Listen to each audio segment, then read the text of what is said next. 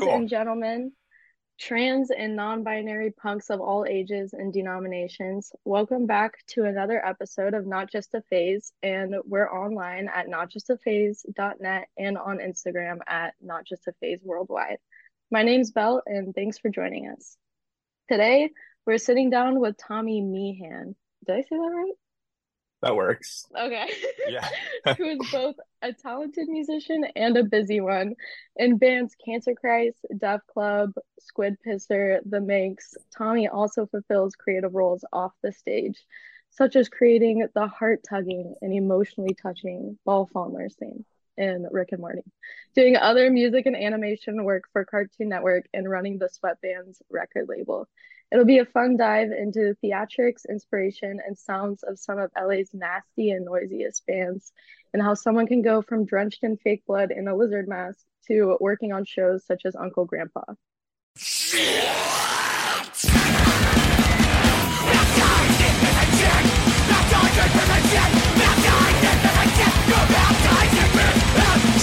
You wanna go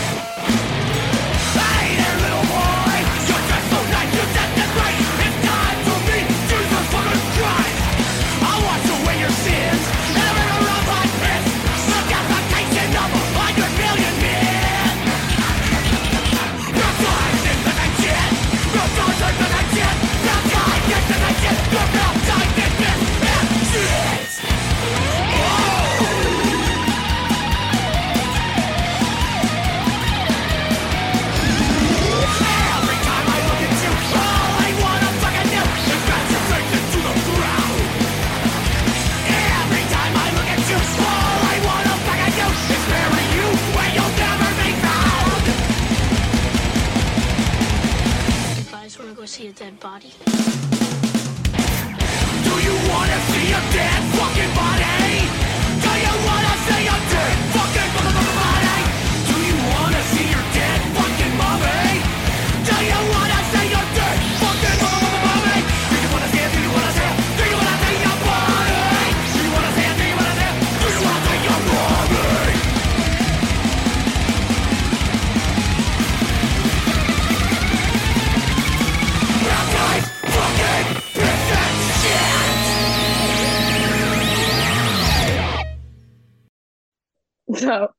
Let's get right into it and address some of the drama and tension surrounding you.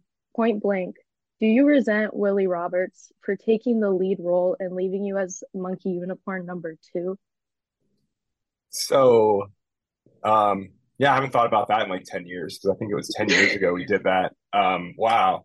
And you guys did a deep, deep dive on my IMDb, I guess, right? That's the first thing that pops up when you Oh. Google your name. I'm like, I was like, wow, we have a star in the studio. Yeah. Oh, yeah. Um, yeah, that was um my buddy Mike Manischewitz, who he's like an incredible um filmmaker, um, cinematographer, writer, director. Um, he's blockbustervideo.org on Instagram. That's kind of what he's going by these days. Um, he had sold a pilot to Nickelodeon, you know, 10 years ago, whatever. Um, I don't think it's ever even seen the light of day. So Mike had sold this um pilot to Nickelodeon, and I had a band called the Manx back then, and um, that's kind of how he and I became close. Um, and he had asked, we were all friends with him and um, worked with each other on music videos and things like that. And he, he had asked the Manx to do a theme song for the for the pilot, and so we did that, and it was really fun. And we dressed up all goofy, and we made this really cool thing. Mike did, and um, but it it didn't get picked up, but it was fun to do. So case. the monkey unicorns were actually like uh, like in music, like they were a music group or like they were Oh. characters. Right, so you probably haven't seen it because it never came out. No, all it says is you're monkey unicorn number two, and I'm like, all right. Right. Um, yeah, it, it was um in addition to our band being in the pilot episode where we were kind of like a recurring cast of characters, um, they needed just somebody in a, in a monkey um unicorn costume. So I don't even remember specifically what it was, but um, but it was fun to just kind of be on camera in, in a in a suit or whatever, you know, in a costume. You've kind of Yeah. always been in like costumes then. It's been like, well, at least 10 years then. Yeah, I, I guess so. And like, and as far back as I can remember, I've always wanted to, but like didn't quite find the right situations that allowed me to. Yeah. Yeah. So I'm I'm always searching for dressing up, being able to dress up, you know. Interesting. Well, besides getting into like I guess dressing up, what kind of got you into punk or underground music? Um, yeah, so when I was 12, I was living in the Bay Area and um my sister was living with the bass player of this band and I was like the only thing I knew about was Green Day, you know what I mean? Like um, that was punk rock for me and like and then um so my sister was living with this dude named Jean Baudin who plays bass in this band called Nuclear Rabbit. Um like pretty kind of legendary Bay Area band that was around all throughout the 90s and um but I would always see like a box of CDs or like some merch and stuff in her living room. And one day she just told me I could just like take one. So I snagged one. And it was like the craziest to me at that time and still craziest weirdest like slap bass like wild circusy vocals and like just crazy time signatures and stuff and but very aggressive and um nasty and so that was kind of like the first like punk rock thing I think I'd ever heard. And then that set a really high bar for everything I was going to get into after that because it blew my mind. Like Yeah. what?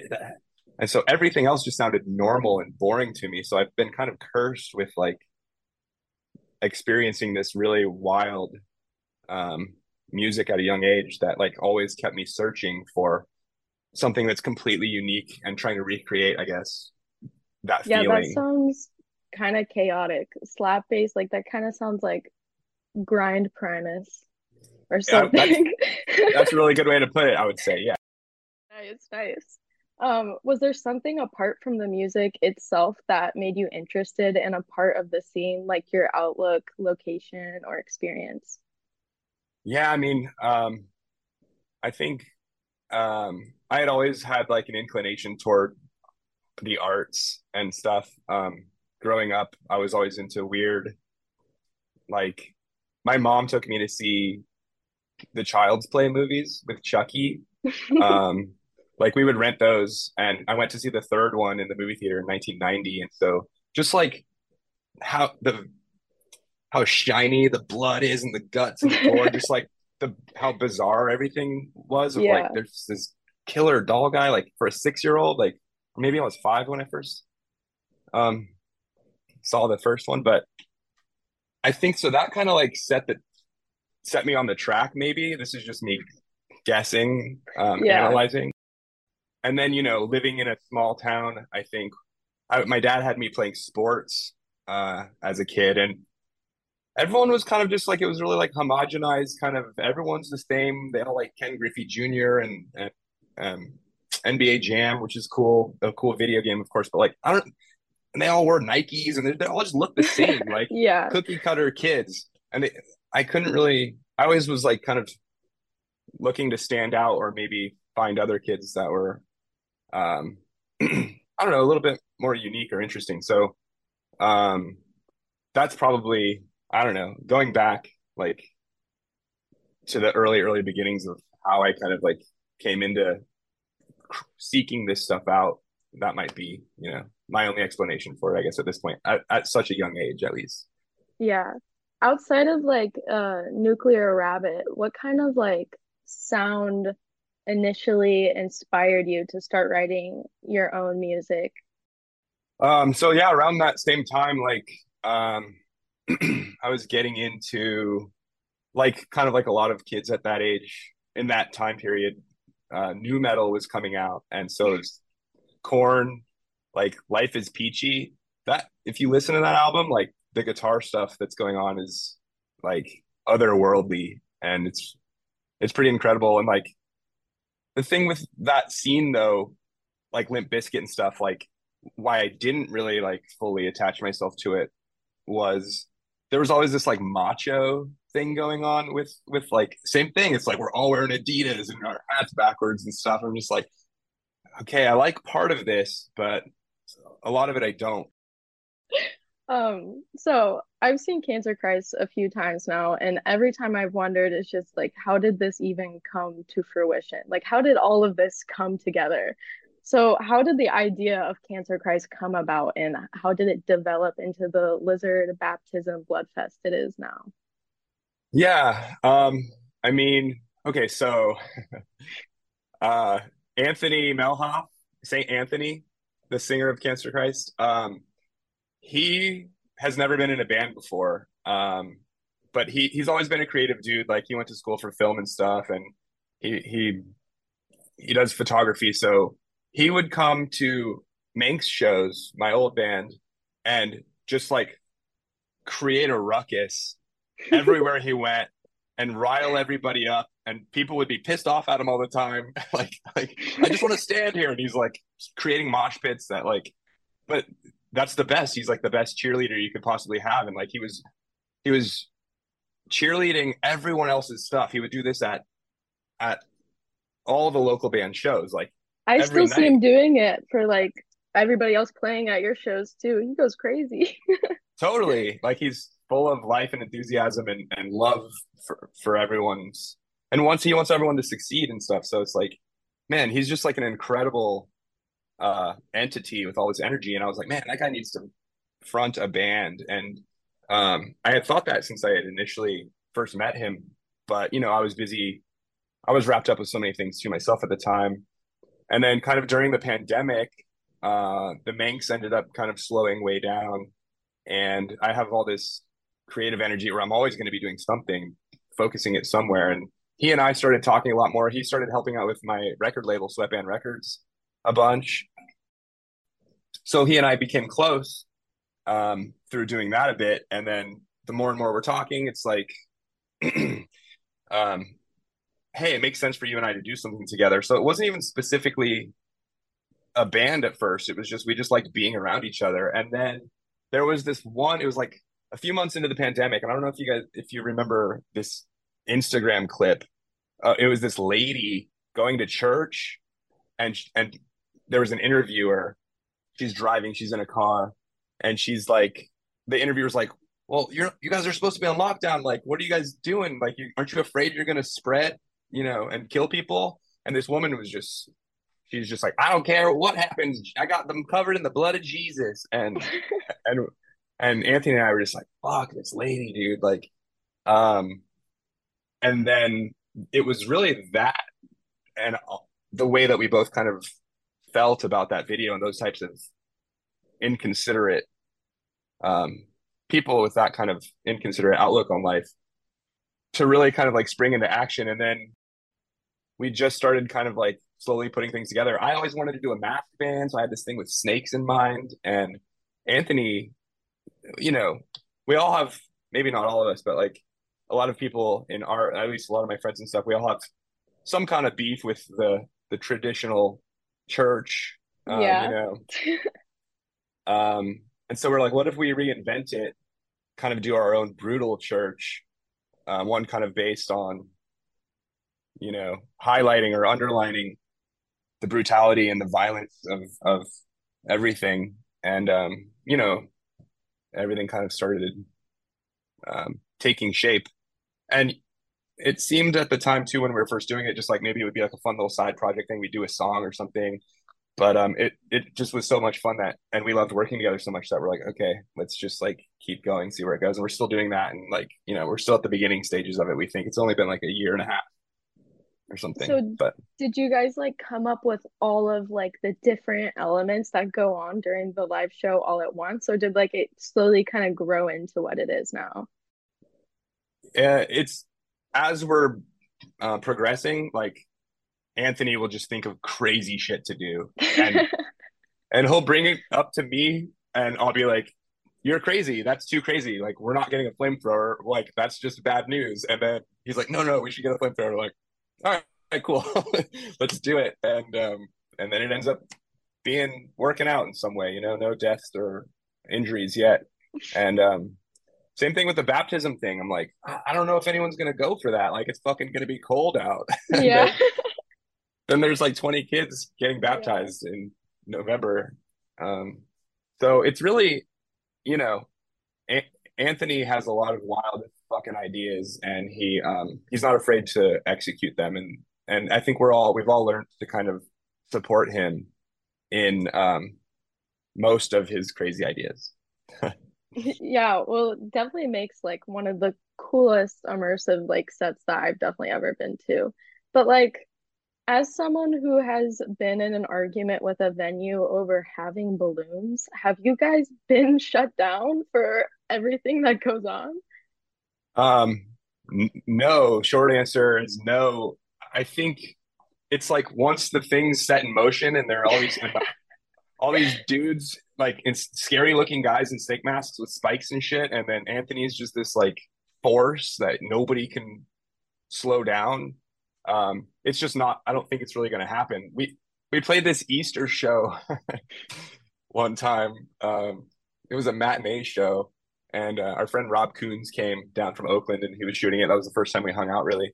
And um, there weren't a lot of people there, but Anthony was like, "We have to make this memorable. We have to fuck shit up here." And also, they were being dicks to us, kind of. They were just like bummed that they had to be there. The all the people working there, and Yeah.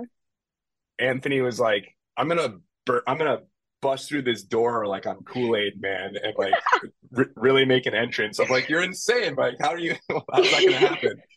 Um, and he just did it, and we got great photos of it, and um, and the dudes came up to us like right as it was happening. Anthony's like said something. He used like a Jedi mind trick or something. He's just like, I don't know what he said, but he just got them out of the way, and then he came on stage and we fucking tore shit up. And um, so that was the closest I think.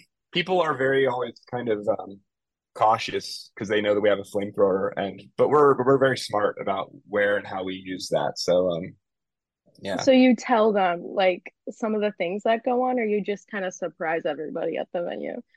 It it really depends on the situation, and we kind of gauge that going into it. You know, um, Mhm. yeah, it's all a case by case. So like, yeah, every show if there's potential for it to be scary, um, and sometimes it is, um, but usually they see by the end like it's all about love and like making people feel included and giving everyone a good time. Like we're always there sweeping up confetti and whatever other mess that we've made at the end, usually. But uh, yeah. Um, well, on that topic, do you have any tips and tricks for getting fake blood off your skin and clothes, or is that something you still haven't learned yet? Um, so you're just gonna have it on you and in your crevices for like three or four days. Um, and um, there's one, there is one thing that I found that's, but I, it's just kind of, I shouldn't even actually, I shouldn't even mention anything. It's kind of inappropriate. Uh, that gets it out. Um, that I'll just leave it at that. But um, but yeah, um, no, you're just gonna be stuck with that for Yeah, for at least a few days. deal with it. Nice. Yeah, Um, yeah. well, you kind of just touched on this with uh talking about cleaning up after the show and everything, but being in Cancer Christ, which is such an interactive band with the audience and the community behind it and everything, do you feel as if I'll open it up to the whole genre, I guess. Is it reflective of the people in the audience at all, do you feel? Or if not, what exactly is the sound reflecting? Yeah. Um, that's interesting. That's a good question. Um, I'm trying to think of like how to word that. Um, I think like the recent kind of like um minor buzz that's been going on about Cancer Christ lately. I mean, it's just like I think kids, you know, they're they're force fed how fucked up the world is every single day. Um, it's it's everywhere, you know, um, and it's nonstop. It's unrelenting, and like we're just feeling the weight of the world and how fucked everything is all the time. And I feel like it's just a very human thing to want to come together in one place and celebrate or destroy as like a horde of people and experience some camaraderie. And especially after the pandemic, man, it's like um two years or whatever of of young younger folks who have never even been to a show. Like some kids have come to our shows and they're like, "This is my very first show ever." It's like people want to, they're ready to rage, and so I don't know. I feel like, um, like how can you not be into all the chaos that's unfolding? You know, um, I mean, regardless of whether it's our band or a, a million of the other amazing bands in LA right now, I think kids are coming and they're like ready to go off. And um, so I don't know. I think maybe that kind of answers the question. I'm not sure, at least what I think of it. Yeah, I mean, I think, I mean, what I hear at least is like chaos is kind of around everybody right now, and it's kind of like a moment to experience the chaos kind of being contained in like a nice, manageable way, I guess. Yeah, Yeah. like a somewhat safe way, because Mhm. it really, really just feels like we could be nuked at any moment, or like somebody Yeah. could walk, walk into your house and fucking shoot, cut your head off, or shoot you or Yeah. something. Yeah. Yeah, it's like dangerous enough for it to be exciting, but like not too unpredictable for it to be like deadly, which is nice. Exactly. Yeah, and that's like going to going to a horror movie or something. It's like some kind Yeah, of yeah, totally. that's exactly what it's like. That's so true. Um, Yeah, yeah. Has Cancer Christ been met with any Christians taking offense outside of just YouTube comments? Like, has anybody just like came across the show and been pissed? Yeah, so there was like this Sun article, which I'm not even familiar with their news outlet. I, I'm I'm not sure, I'm not sure seemed what city that is or anything. yeah, same. But from what I had heard, it was like a a notable, you know, um, news outlet of some kind, and apparently it is because they picked up up some show that Cancer Christ did and um, ran an article that got picked up by a few other people. The Christian community kind of started like taking notice. There was this AR15.com, um, which is like I'm assuming that's the gun. I think that's a gun, Yeah, right? yeah, that's a gun.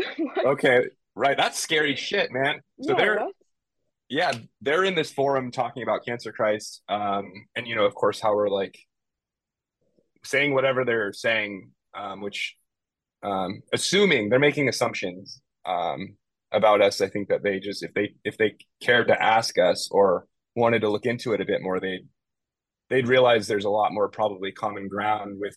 I, I think we're getting into a whole other topic here too. I mean, like I think um, the whole religious topic is probably like five hours of us talking. So I mean, Yeah. um, Well, that's just kind of like them proving the point almost.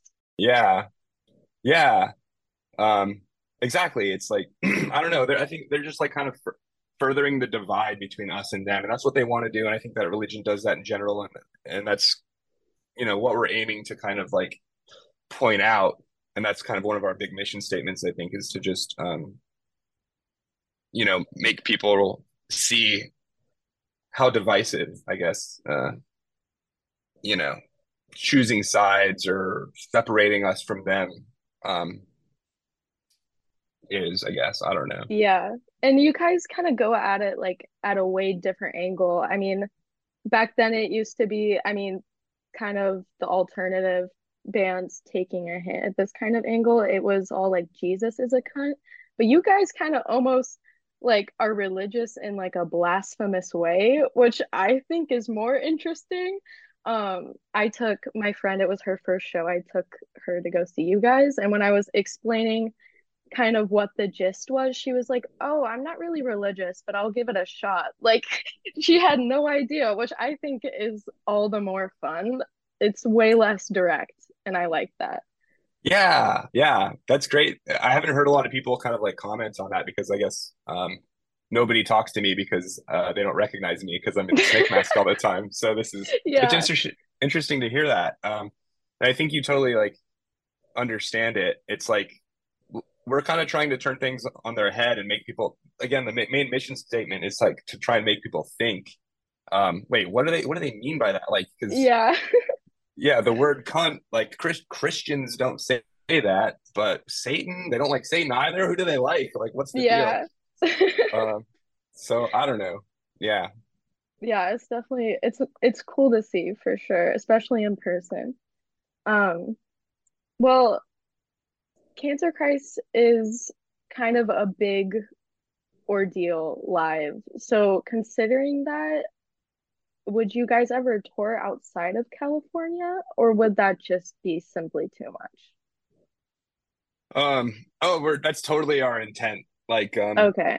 yeah, we're trying to take it everywhere. We're just kind of like again building a foundation here with and, and kind of test running the the operation Mhm. it in manageable ways and just kind of seeing what all we need. We have big ideas for things we want to do. It, a lot of it's money um, and logistic things based off of money, basically, and then maybe Yeah. maybe if, if we had a little more time too. But um, but no, we have like big big ideas, and we love to take it um, as far as we can and everywhere that we can. So like we're um, that's the idea, anyways. Yeah.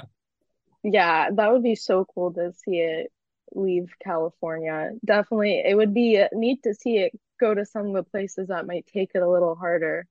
Um, Scary. Yeah, it's it's scary. but It's also kind of something they need to hear, but I know for sure there would be people supporting it there at the same time. So, um, Yeah. being such a multifaceted creative, how do you feel your different endeavors help make each other better or kind of meet in the middle? Meaning between the cartoon work and getting your eardrums blown out with blast beats, do you think there's any overlay in between that? Um, yeah, like I mean, being creative, it's all kind of the same approach. It's like, cool, you have an idea and then you have to execute the idea. And it's the same if if if you're building a house or if you're making a song or if you're um drawing a picture or whatever it is. So like doing animation stuff, a lot of times I, I'm doing composition, music composition work for animation. It's like this scene needs music that starts off classical and then it turns to jazz and then uh, it ends in black metal or whatever. It's like, cool. I have this task ahead of me and you figure out all the ways you kind of just like process of elimination. You figure out what's not going to work first and you're like, cool.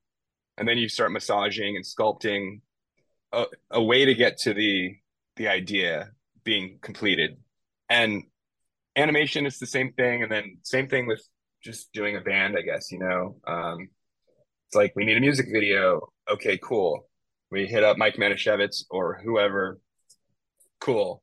We scheduled a date. What's the idea, you know? And it's just it's just like steps. And so yeah, I mean, it's utilizing the same skills to do both things, I guess. Um, Do you think being a musician makes you a better animator or vice versa at all? yeah, everything I think kind of plays into totally. I mean, if you're again, it's problem solving and it's like having the confidence to do so. And the more things you get under your belt, the more projects you're like, okay, it's less overwhelming and um you know, you just kind of go and proceed with confidence, knowing that you can whatever the task is, you can do it. So Yeah. Um, the music video for Death Club's Planet Bombing is very interesting. What was kind of like the brainstorming behind that? Because it itself almost kind of felt like something that would be on Cartoon Network, just kind of like the composition of it, I guess. Yeah. Yeah, I know what you mean. So that's our friend Eris Deo, um, who um, I've worked with over the last like several years. Um, they work with like Sarah Squirm and um, Melted Bodies, amazing band out here in LA. Um, Eris designed um, the squid pisser masks that we're using. Um, Oh, yeah, an amazing individual. And, and so we just, we knew we wanted Eris to do something. We just said, Eris, do whatever you want. we know it's going to be awesome. And um, so the whole idea behind that video, I think, was like, there's just this disgusting kind of like flesh room. And like, it's all kind of like belongs to maybe this like weird, you know, person who just stays on their computer and smokes cigarettes all day. And it's just, and then I had, Eris told me what a pony jar is. Do you know what that is? No. I had never heard of it either. It's a thing, but Eris was like, um, "Oh, there's going to be a pony jar on the desk," and then so um, again, this is kind of like inappropriate going back to um, the substance that gets bl- the blood out. But um, a pony jar is essentially um, like a jar that you keep on your desk that you put a My Little Pony in, and then you fill it. Oh, yeah. I didn't know it had a name. What? so, so to circle back around, that will get the blood out also. Um, so, I found out. So funny. Yeah, no, that music video is so insane, and it kind of reminds reminds me of some of like the grotesque, like bizarre things that are sometimes like on Adult Swim. It's a very interesting concept that he just came out with. You just told him to do whatever, and he came up with that. So that's so interesting. Um, Yeah. on the topic of Death Club, the song titles feel like they contrast from the dark, tumultuous sound. What's the intention with the titles, and how do they fit into the songs themselves or the band, do you feel? Yeah. Um, I'm, I mean, I'm guessing you're think you're thinking of um, "But Does It Fart" maybe as one of one of the titles as specifically. Yeah, that's that- one of them for sure. yeah. So Justin Pearson, I don't know if you're familiar with his work. Um, he's he's our singer. He's been in a million of the greatest bands uh, over the last 30 years. Um, The Locust. Um, I mean, I it's just too many to to go on. Um, but he's been doing this forever, and um, I think that he is just like a master wordsmith at this point, and kind of probably always has been. Um, but and I don't want to put words into his mouth, but I feel like he um, he's going for a guttural, like visceral reaction, and if you can do that in two words or three words with a song title, then I think you're like onto something. And then you know to be able to elaborate on that in with in like the lyrics of a song. Um, and I think that that's like what good art, at least all the mostly the art that I like, is like should do. It's like it should kind of like what we're talking about with Cancer Christ. It's like there's a visceral kind of like, oh, what is this? It's gross. It's like dangerous. it's scary. Like, and then it, that makes you think. You're like, well, where's this person coming from? Art should make you think. I think so. Um, so I think Justin does a really good job with with that with all the Death Club stuff um, and all of his other bands too. Again, Yeah, I definitely I think the first Death Club song I saw was um the rat one. If you eat a rat, you might like it. And I was like, what does that even mean? And I think that might be what you were going, like you guys were all going for with kind of like the concept of the titles. So yeah, yeah. yeah, yeah. It really makes you think like, what, what if they, what do they mean by that? Versus just like a song called Flowers or something. I don't know. Yeah, for sure. Yeah. Um, Well, back to Cancer Christ. One of my favorite parts of the set is like the use of samples in the soundboards that auditorially like fill every gap in like space in the song and in the environment and really immerse the audience in the experience. So, what kind of environment or sound atmosphere are you looking to make through that? Oh yeah, um, yeah. That's a conscious thing that we try and do, and and in fact, I have ideas to do it better soon. Anyways, but but, I, I'm, thanks for noticing. Yeah, I mean, kind of the same thing. You know, it's like we just we want it.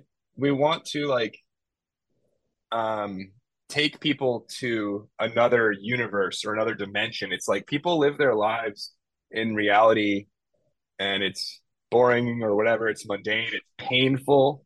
Um, it's difficult, and people are fucking have to do that you know 23 and a half hours every single day. And if we can give them the half an hour of like taking them to another place um same thing. I think i mean just so many bands so many good bands right now um and i guess always but like that's what a, sh- a good band should do i think is just kind of like make you be able to forget everything. And so we want to do that to to the extreme with again like you said just filling every kind of nook and cranny with like something fun to look at because that's like its own version of reality because you're like I can look over here and like oh there's there's something here. It's all about the details. So if we're if we're detailing in between the songs and all the little gaps and stuff then you can go back and it's got rewatchability or re-listenability or something. And I think that um same thing good art. A lot of my favorite stuff it's like I can find new things in it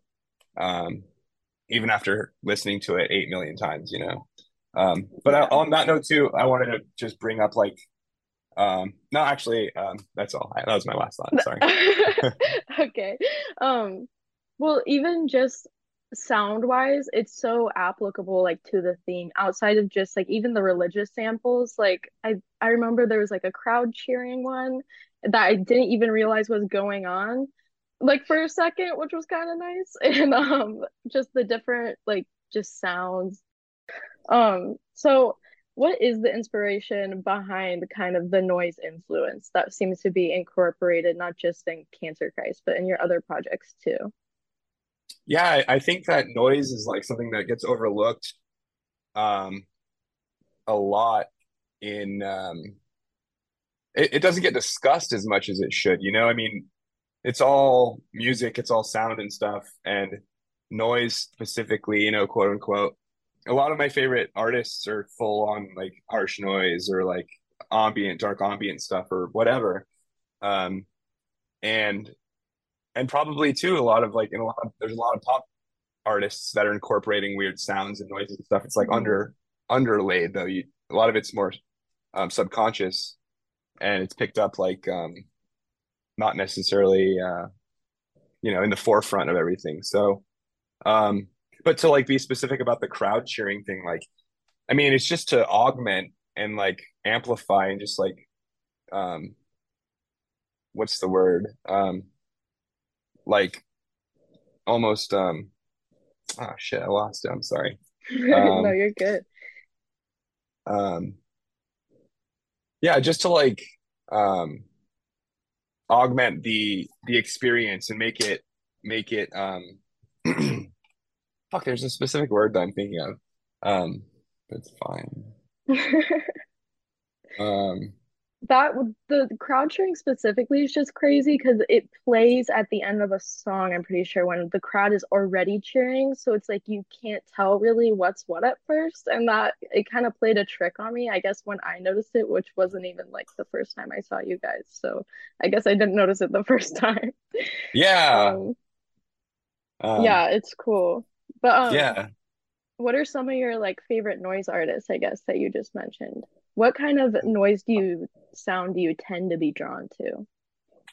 i mean it depends on my mood i guess yeah um but so like i mean i went to sleep last night listening to Lustmord do you know are you familiar I don't think I've um heard of them. He's like this dark ambient dude, super prolific. He's just done a ton of stuff, and they're just like weird samples of like low pitched trees falling with a bunch of reverb, but like like really like dark and low, ominous tones and weird um people talking about demons and stuff and just just fun. Same same thing. It's like I just get to go into lose myself in that zone. Yeah. Um, and then human fluid rot in in hmm uh, Florida is one of my favorite, most insane live shows I've ever seen. There's like a seven minute set at this place, Churchill's Pub in um, Miami, and it was just made a really big impact on me. Um, Prurient is like another great dude. Um, and What about yeah, the seven minute set was so oh my God. Yeah, so this guy, Robbie Brantley, Human Fluid Rot, um, we my band the Manx was on tour and we, it was our first time in Miami. And um I was standing right next to him but like I had a drink in my hand and I it was like between bands. I didn't know I didn't even know he was setting up. I didn't know what was happening. And then all of a sudden I'm talking to some guy that cuts me off and it's just like "Brah, yeah like the most insane shit you've ever heard and loud the loudest you've ever heard it. And then people were like getting on. T- it's, he's just him with like a keyboard stand and like his noise setup. Um, and um, people were were jumping on his back and like punching him. And this is part of the set. Like everyone just knows to like take him out. And um, it's like physical violence, and then also an auditory onslaught of chaos. So like I don't know. I never experienced anything like that before. Um, that's crazy. so yeah, yeah, yeah. Yeah, That's so cool. Yeah. Um, well, back to the music you play, uh, riffs. So, what sort of inspiration or exposures do you feel led you to the grindy, chaotic stuff you play today? Um, Yeah, I mean, kind of going back to like it all starts probably like again, like going back to Child's Play, probably like my earliest memory of like watching um Chucky get his head blown off and blood and weird doll parts everywhere. It's like I'm guessing that that kind of had some impact toward um the type of art that I liked. Um, but like, you know, Nuclear Rabbit, and then like in the teen years, it was like, what else is this crazy? Uh, I discovered Buckethead, um, which he's an amazing, just total weirdo. Um, and um, uh, I don't know. Yeah, if people were doing something that was interesting to me, and not just power chords or bar chords or whatever, I mean, not that that stuff's not good or great, um, but like if there was ever anyone kind of going off the beaten path, it had my attention. Um, and so I always just kind of like strive. I mean, I don't think I could do anything other than try and do that. Really, like maybe I don't know. Do you think always, like accelerating into more chaotic stuff kind of helped you evolve as a musician and also kind of find your own sound within it? Yeah. Um yeah, totally. I I don't know, I kind of like feel like like I mentioned earlier, I think like I almost got cursed with it with this like um like hearing crazy stuff too young because then I immediately like wanted to warp into like level 5 when I didn't know how to do like the basic uh, basics of music. Like in Yeah. a, if it was Mario or something, like I didn't I had to go to hard mode immediately. I'm like, how do I figure out how to do all this shit? I don't even understand it, you know? You're like So like playing jazz chords, like your first song you're learning. yeah, trying to figure it out, but not understanding anything why it works. So I still feel like there are a lot of foundational gaps, but like I just kind of like lean into it now. Um, or just, you know, got to keep cruising, I guess, at this point.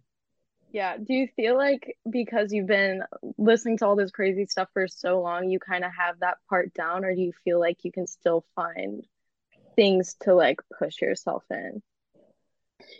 Yeah. Um, uh, there's always something. So like even if I mean, I just started picking up the acoustic guitar for the first time in years recently, and I think that's like a, a great example of like, yeah, I, I'm that's new to me is like trying to Mhm. arrange songs. I was actually messing around with like doing some acoustic Cancer Christ songs just to see what would happen.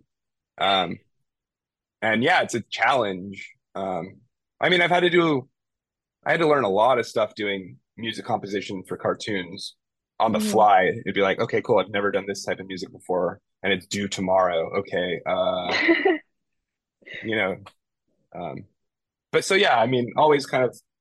I think I'll always be pushing myself to do something different, new, as long as I live. So, yeah. That's so funny you say that. I like woke up in the middle of the night the other night and looked up acoustic grindcore and like woke up with it and my searched on my phone. I was like, what was going on last night? But Did you um, find it? Did you find any good stuff? Some things did pop up. I was I was gonna go back and check check them out. I don't know. There's actually a lot more results than I expected. I felt like there would not be many for that, but there was. Bandcamp pulls through. Oh Um, yeah, they got everything. Yeah, I gotta check yeah, they have out. Then. Yeah. everything. Um, what would you say is the basis behind the idea for your sound and Cancer Christ, tone and effect wise, but also if there's any kind of theory you leaned into for your writing, if there's any theory at all. Yeah, um, so I did study a fair amount of theory at, at one point in my life, and then um, I kind of consciously decided that I didn't want to have anything to do with it anymore for the most part.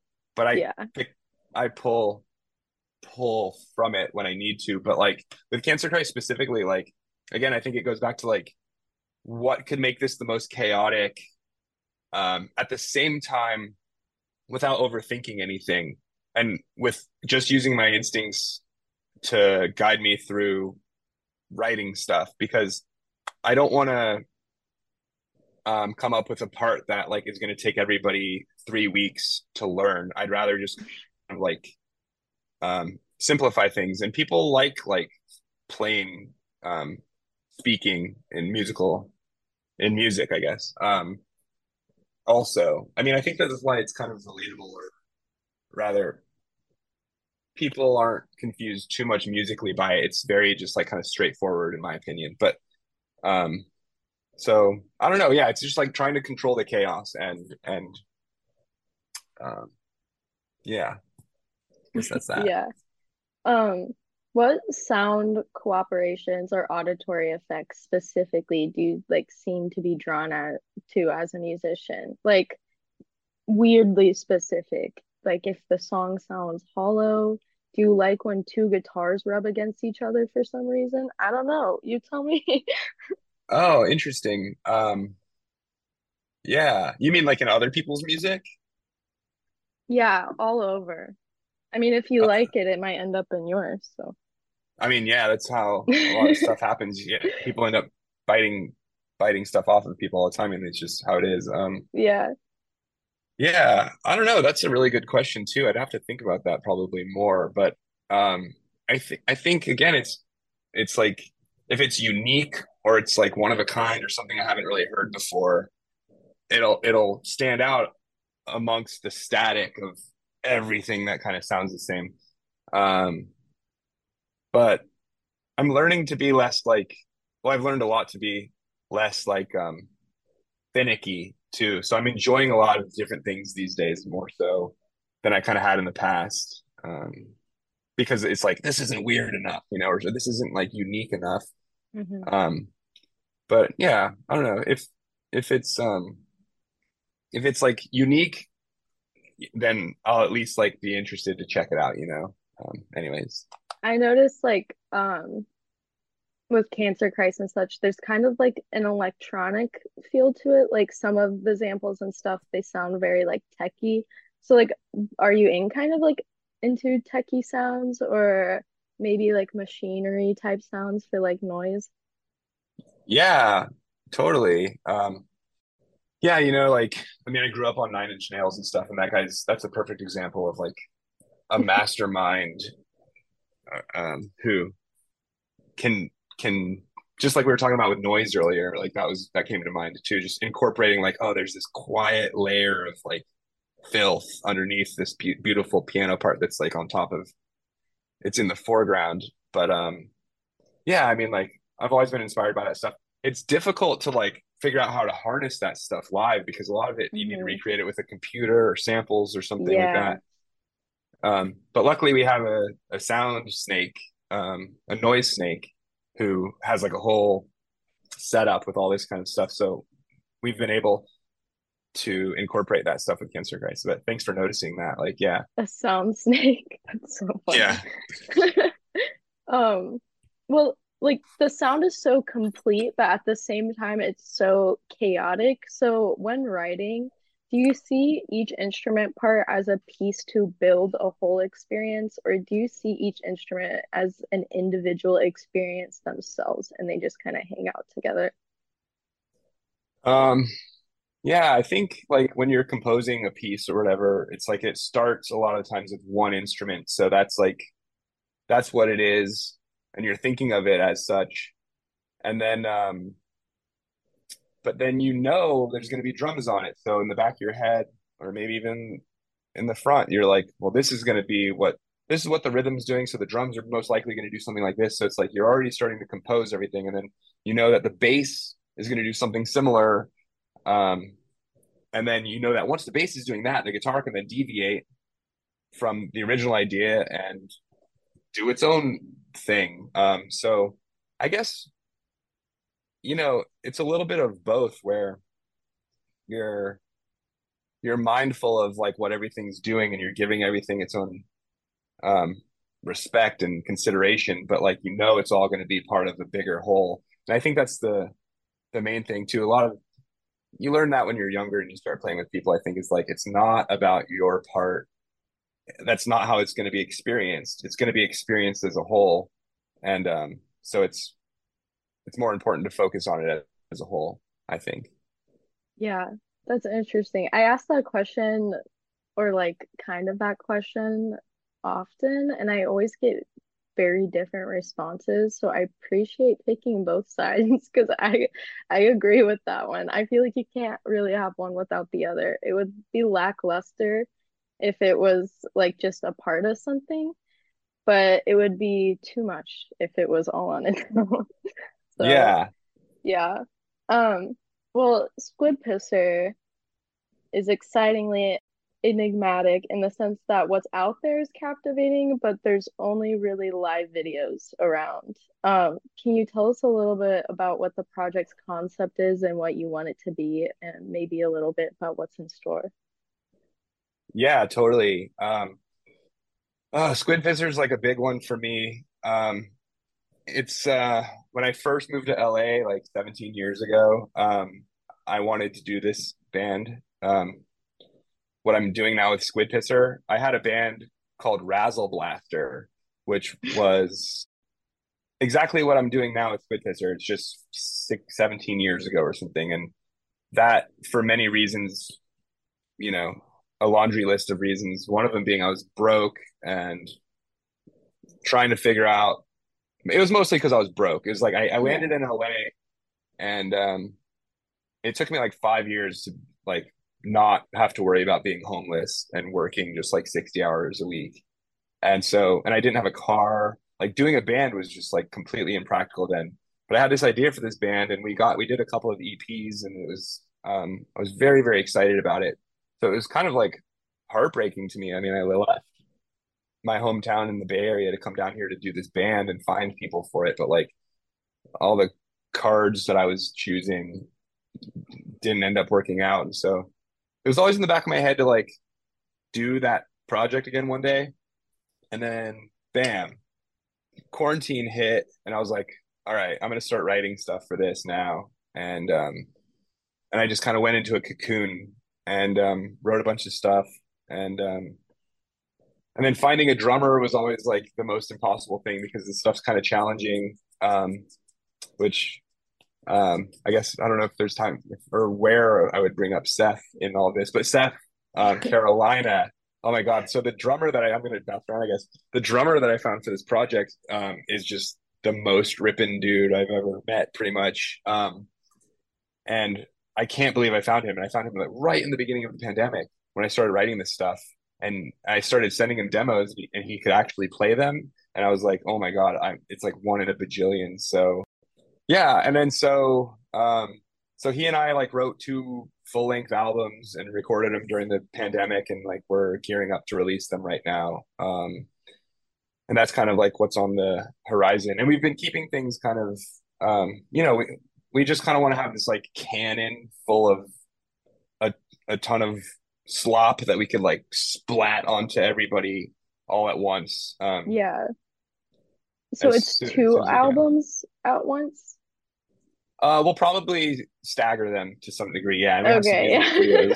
Yeah. I was like, whoa, that is a big can. Yeah. Yeah. We'll kind of like shoot it out, I guess, like a machine gun, I guess, or something. Yeah. You know. How did you find Seth? Oh man. So um I known this dude because I gave him a Razzle Blaster CD like 15 years ago at a Locust show. Um Wow. yeah. And the the dude who I gave a CD to gave the CD to his buddy um and he's this rapper named Duke Stamina and um we've never met in person but we've been friends for like I don't know 15 years or something like that and um Duke Stamina knew I was looking for a drummer that was crazy and he was in a band uh in North Carolina is it North Carolina or South Carolina? Fuck, I forget. But I always get them confused. But wherever Seth is from, one of those two. Um, Wait, he's from Carolina and his last name is Carolina? I yeah, didn't even Seth know that. That's incredible. Yeah, he's a special, special guy, a magical guy. How would you say Squid Pisser's sound differs from the music you've put out so far? Um, like I don't know. I, I think Squid Pisser is like fully exactly what I what I want it to be. It's like exactly the kind of splatty, gooey, colorful, aggressive, um, everything all at once. Um, you know, um, version of what's always been kind of like in my soul to try and get out. And I think it's the most accurate representation of like the art that I that I want to do. Um, not to say Cancer Christ isn't also that, or Death Club isn't also that, or even the Manx you know. But um, those are all very collaborative projects, and um, and Squid Pisser, it's just Seth and I, and so there's like a lot of myself that comes out in that. Um, and um, so I think that's just kind of how it's different. It's like I don't know. It's maybe I don't know. I don't know if I could um, elaborate on that really, but that's kind of where where it is. Yeah, like the other bands are kind of, I guess, like one fourth you, and this is just your one half, and so it's a lot more of your personal sound. For Yeah, sure. something something like that. Exactly. Yeah, yeah. You're about to hear Liquefied Remains by Squid Pisser, an unreleased track you can look forward to in 2023.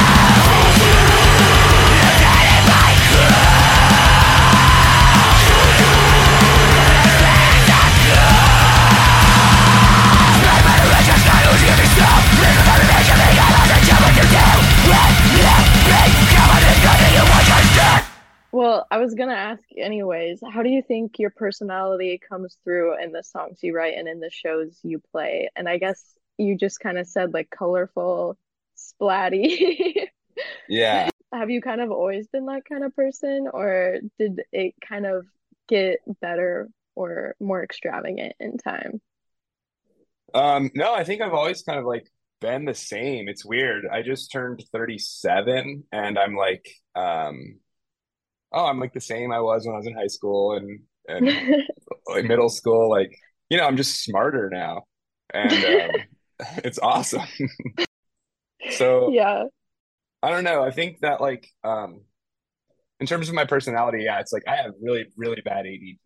And um and so like getting to do music and stuff and perform it and like put it all together into one thing and like just um it feels really good. It's like the fruition of um my internal chaos that's always kind of brewing and when it finally comes together in this thing that I can hold or look at or listen to, it's very rewarding. Um and then also I'm I'm very, very like non-violent by nature but there's some place that that like the steam needs to escape from Exactly. Yeah. yeah Yeah. I have um ADD too, and it's kind of interesting. I feel like a lot of people into grind and power violence also have that, and I'm thinking maybe it's because the songs are so short. I don't know. You can just get to the next one or something, but totally yeah um, absolutely yeah it's like the part to part it's like this has Yeah. to change okay it's gonna change yeah i totally feel you yeah for sure. Um, well, kind of switching gears, as someone who's taken on the artist development perspective with running Sweatband Records, when or how do you think bands tend to make creative mistakes? Um, this is like a super easy question, I think. It's like it's like you're only really making mistakes when you're compromising what you're doing in order to please somebody else and it's not coming from the source of yourself, you know? And I think bands fucking do that all the time. I mean, and um I think that's why there's so much like lackluster stuff out there. There's a lot of amazing stuff out there, and I think that people are really listening to themselves these days too, or maybe they always have. It just like depends on. It's probably a percentage game, but yeah, I think it's just when people aren't listening to themselves and they try and please somebody else. Really.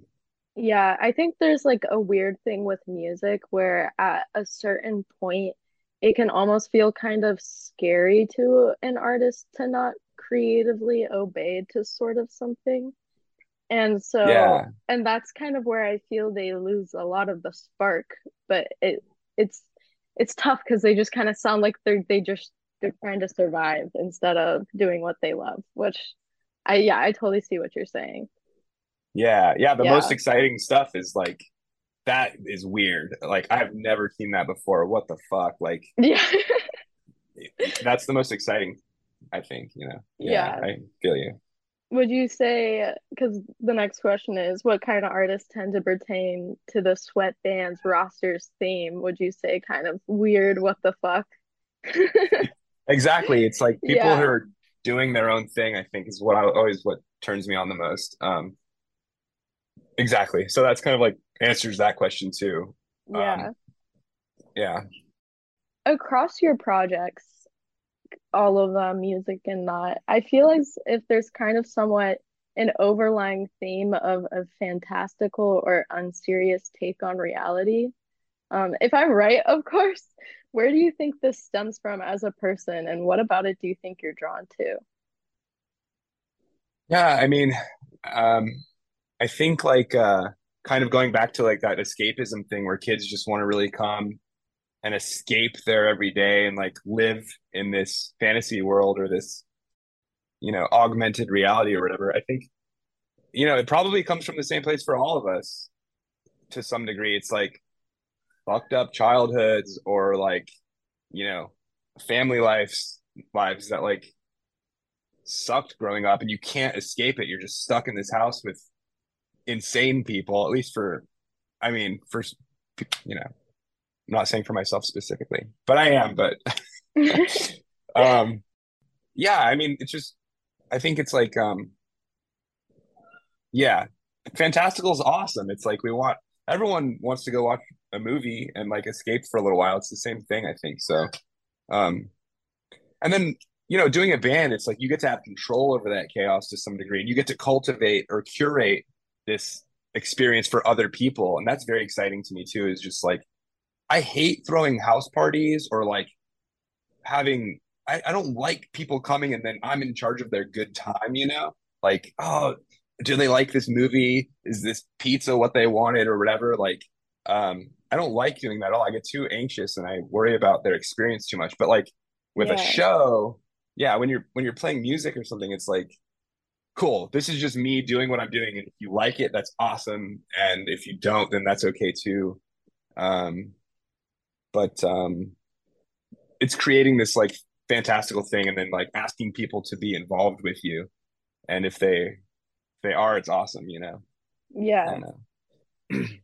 Um, well, just as kind of like things are wrapping up, this I'm personally curious about this. Um, it's okay if you can't tell, I guess, if there's anything weird out there. But as a Cartoon Network animator and like composer, do you ever sneak in silly things or references to your life in the animation or something? Yeah, I mean, sometimes um, I'll put in like a little motif from like one of my bands or something. Um, and you know, I I'm not sure. I, I I think there's like some legal ground there where you're not like supposed to do certain things, but I Yeah. think, yeah. Yeah. Um, it's never come back to bite me or anything. But um, my buddy Mike Chillian, who um, he's uh, the accordion player for the Manx, but he's a storyboard artist and he worked on Mhm. a bunch of cool shit. And um, we're we're like huge GWAR fans, and um, in the when he was working on the first on the pilot of Rick and Morty, he like there's like some airport scene or something, and there are all these all these cool characters in a terminal, and he put these two two GWAR characters like the silhouettes like just ever so like noticeable in that scene, um, which was just cool. So Mike would do that kind of stuff a lot, um, and then on Uncle Grandpa, you know, we would get like like who can we meet like who can we get on the show that we can meet like so we got the melvins and um, Bill Moseley from um, chainsaw massacre 2 and stuff like Yeah. um, yeah we would just like always like try and we wouldn't try and fanboy but we would you know like, like, oh my god um so that was That's fun so yeah neat. Yeah, I've heard about that like happening in video games, and I was so curious like if it can happen in cartoons. So that's that's good that I have that confirmed. yeah Um, yeah With all these projects you're involved in, what are your favorite things about being a part of all these creative things, but also how do you maintain that drive? Yeah, so I mean, there's so many great and rewarding things with like doing creative stuff. Um, just like again, kind of seeing seeing things to fruition and feeling like I completed something. There's like this sense of triumph. That's amazing. Um, and and all the other things that come with creating, um, making something out of nothing, kind of. But like, I'd say my favorite favorite thing is um the camaraderie and like the fellowship, I guess, that of having friends and doing this thing together and all pushing up a hill together, like or, or working on this this thing together and like the just the bonds that you kind of like form with these people. And like when I was younger, I didn't really have a lot of friends um for a long time, even like my late teen years.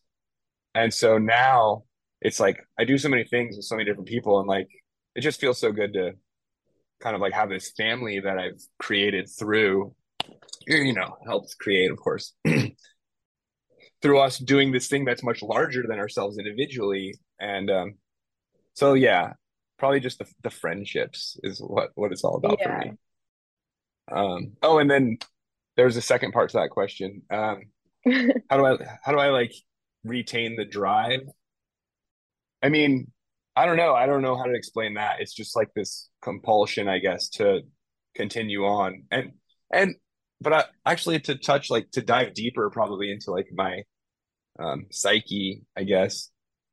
I mean, it's probably it's like probably realistically like some kind of self-worth thing where it's like, you know, um I'm only as good as the amount of stuff I made that year. You know what I mean? To be to be honest.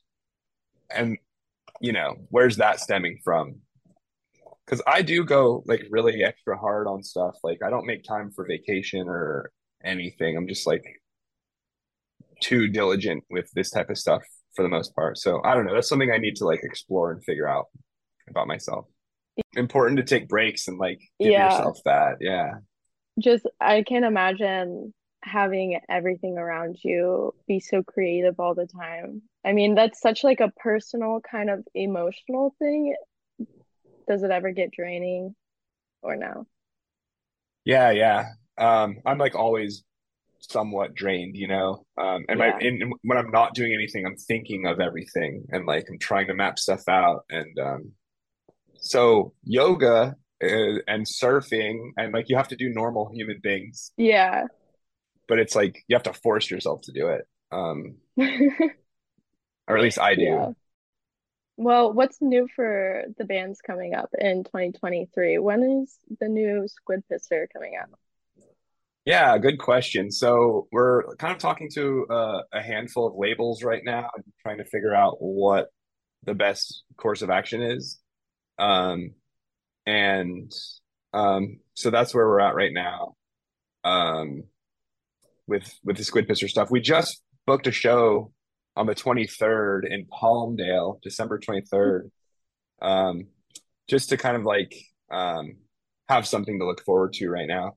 Seth is busy um, touring a bunch with his band Starcrawler, and I've been busy doing the same with Death Club and playing a bunch of Cancer Christ shows. So like, we want to just kind of make sure that we're checking in with Squid Pisser here and there, and at least keeping things moving forward.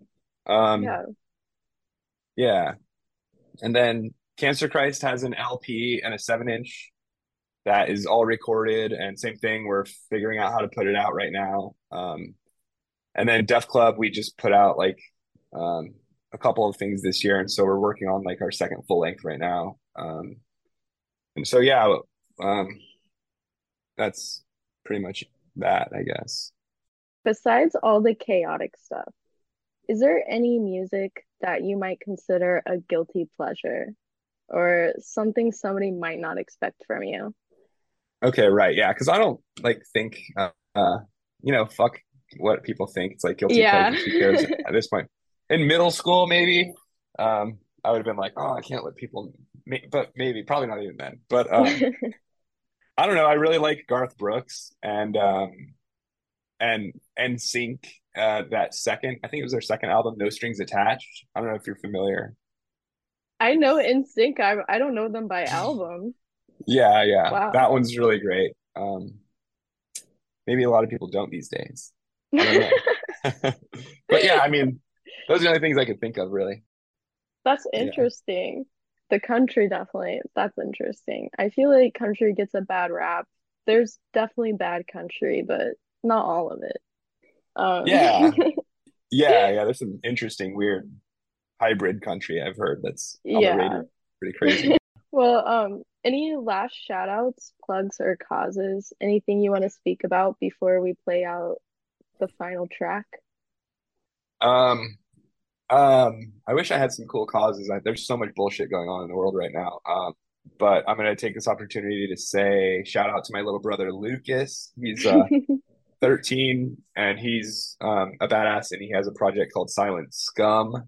Um, and we just put a cassette tape out on at my record label, Sweatband Records, blah blah blah. And so that's the shameless br younger brother plug I'll do right now.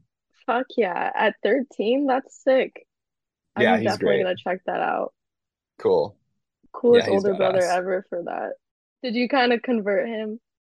Yeah, I, I took him to see Buckethead when he was like eight or something. It, it, same thing. It just like changed his life. He's like, oh my God, Yeah. now, now I'm doing the robot and like playing with nunchucks and like he's great. Yeah.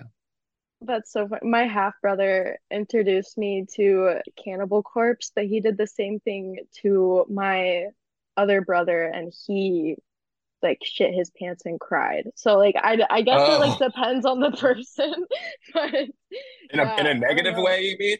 He Yeah, he did not and have fun. Amazing. Yeah, Um, but um, thanks so much for talking. I, I learned so much. cool. Yeah. Thank you so much for having me. I mean, like I never talk um about myself so much, and so I feel self-conscious about that entire last hour. But but it means a lot. Thank you, and I appreciate